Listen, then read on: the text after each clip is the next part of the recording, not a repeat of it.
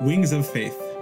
I'm your host, Rabbi Yosef Tropper, and I invite you to join me as we go through powerful life lessons from Shar HaBitachon based on the shiurim of Rav Usher Zelig Rubenstein, Zecher Tzadik Levracha. Wings of Faith, Episode 44, Choosing a Profession, Shar HaBitachon, Chapter 3, Chovos HaLevavos. Now that we have explained why Hishtadlus is required and explained a little bit about how Hashem runs the world, let us return to discuss the type of job that you should take on. Man should choose a profession that fits well with his interests and talents. Every person has a natural interest and draw to a specific field, just as even the animals have innate natures that propel them to catch their prey and support themselves by pursuing that which they need. One should choose something that is in line with his interests and talents, for there are numerous opportunities for Parnassa. Rav Usher, down the block from my yeshiva, there lives a talmid of mine named Issachar Berry. In the music world, he's known as Suki. He learns three day, learned in Brisk for many years, and was a Maggid Shiur in Or David. The Kadosh Baruch Hu gave him an amazing talent in music. I'll never forget the beautiful concerts he put on for the yeshiva when he used to practice. With his talents, he was able to support himself and marry off his children. He has an apartment in America where he spends his summers earning a living, so that he can live and support his family in Eretz Yisrael for the rest of a year. When I flew to America after Tisha B'Av for a talmid's wedding, Suki was flying there as well to do his work for the summer. He is someone who values Torah and makes it the focus of his life, while still being involved with his shtadlus to support his family. Chovos HaLevavos. Once you choose a profession that makes sense and fits your interests, put in your effort and do not stop from your work, whether you find success or not. Rather, whatever happens, rely on Hashem and have bitachon that He will take care of all your needs. Rav Usher.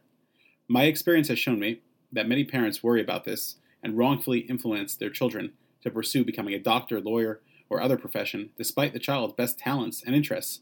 Hashem is not limited in any way, and the profession is not what brings the money. Chovos HaLevavos. When you are working, have in mind that you are fulfilling the command of Hashem to work. When you have the intention to serve Hashem in your work, eating, and marriage, you thereby elevate the mundane to the holy. Rav Usher. If one works, he should say before he begins to work, I am doing a mitzvah of Hishtadlus. We always want to use every opportunity as a means to connect with Hashem. Bitachon means doing what is right and knowing that Hashem will take care of you. I was once in England visiting my dear friend, Rav Yehuda Lev Whitler. It was during the summer, and he asked me to speak at his camp.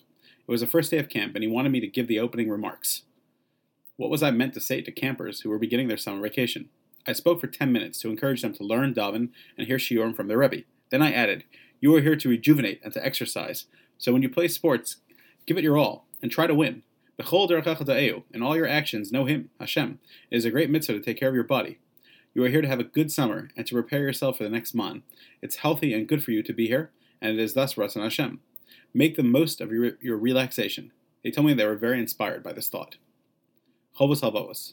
Never think that your sustenance is dependent on one means, and that without that means you will not be provided for. Hashem has infinite ways to support you. Turn your heart towards Him with complete bitachon, and you will see Him taking care of you. As it says, your acumen and strength are not what bring success. It is only through Hashem's will that anything is accomplished. Zechariah 4 6. Rav Usher, I mentioned this before, Essay 18, but want to bring it home again. Rishmuel Berenbaum, Zatzal, explained that every mitzvah has a shiur, required amount, such as how much matzah to eat, how large the lulav should be, and so on. With every shiur, there is also a hiddur mitzvah, enhancement option to add one third, Bava Kamma 9a, whether in size or in expenditure. After that, anyone who adds, Hashem gives him more reward. There is only one mitzvah where, if you do more than the shiur, it is a total waste and has no value, and that is in the area of Hishtadlus. As soon as you have completed the bare minimum, you are done.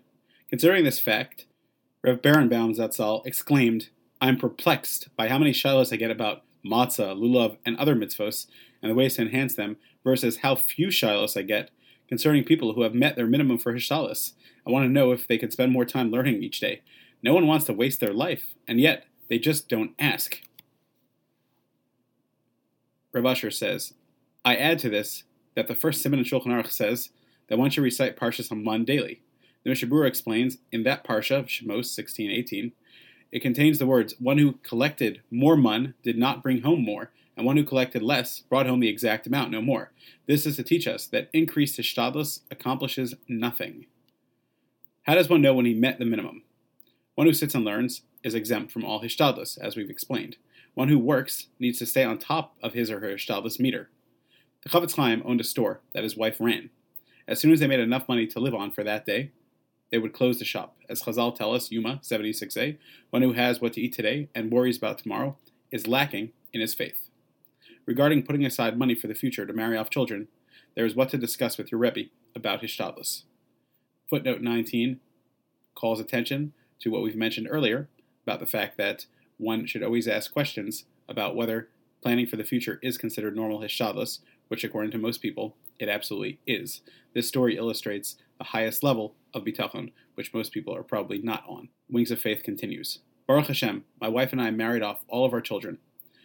When my wife and I think about the over $700,000 plus that went through our hands as immediate down payments, we certainly did not have that money, but yet the money passed through our hands and Hashem took care of us.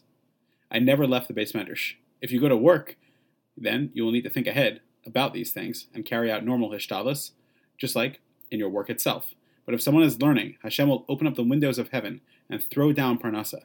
The most secure place for Parnasa is the beis medrash, because then the Kadosh Baruch Hu takes care of you and your children directly. The workforce is a hard place to be. There is bankruptcy, depression, and suicide. Remember, if someone has a drive to learn, Hashem will take care of him. In summary, there are three ingredients. There is a Kadosh Baruch Hu, you, and the means that you pursue. Hashem is the one who is Zanu Mefarnes, feeds and gives sustenance. As long as your means of support are reasonable, Hashem will provide for you. I once got it over my head from my Rebbe, Shmuel Auerbach, the founder of Torah Simcha. I said to him, It would be very good if Hashem made the shidduch go through before I need to travel. He got very upset at me and said, Yebisher does not need your etzos. Bitachon opens doors for you. I told you about my talmid Moshe, whose dying aunt told him about land in Herzliya, which his father had bought in SA 35.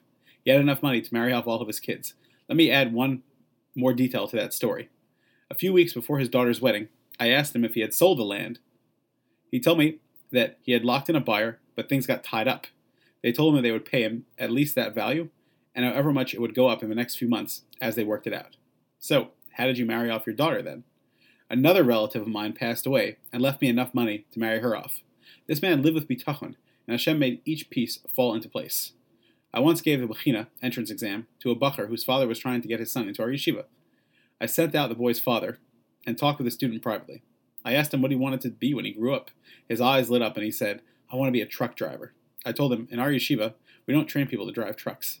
I know that. I actually have no interest in learning, but my parents are just pushing me. I'm not even interested in trying. I told his father that we're not a match. He has to follow his passion. This concludes chapter 3 of Chovos Halevavos. We covered many important topics, including the reason why we must rely only on Hashem, the reason that one must stay busy and occupied, an understanding of why good and bad things happen in this world, and the responsibility we have either to be in the working field, L'Shem Shamayim, or to occupy our day with Limud Torah. As we review these lessons, internalize them, and practice them, we will grow in our bitachon, and our lives will become elevated and full of happiness and fulfillment. Thank you for joining me in that excerpt from Wings of Faith, a full elucidation of Shar Bitachon, spiced with powerful lessons and stories that bring Bitachon to life, based on the Shiurim of Rav Asher Zeli Rubenstein Zatzal. Learn more and purchase at laveerez.com.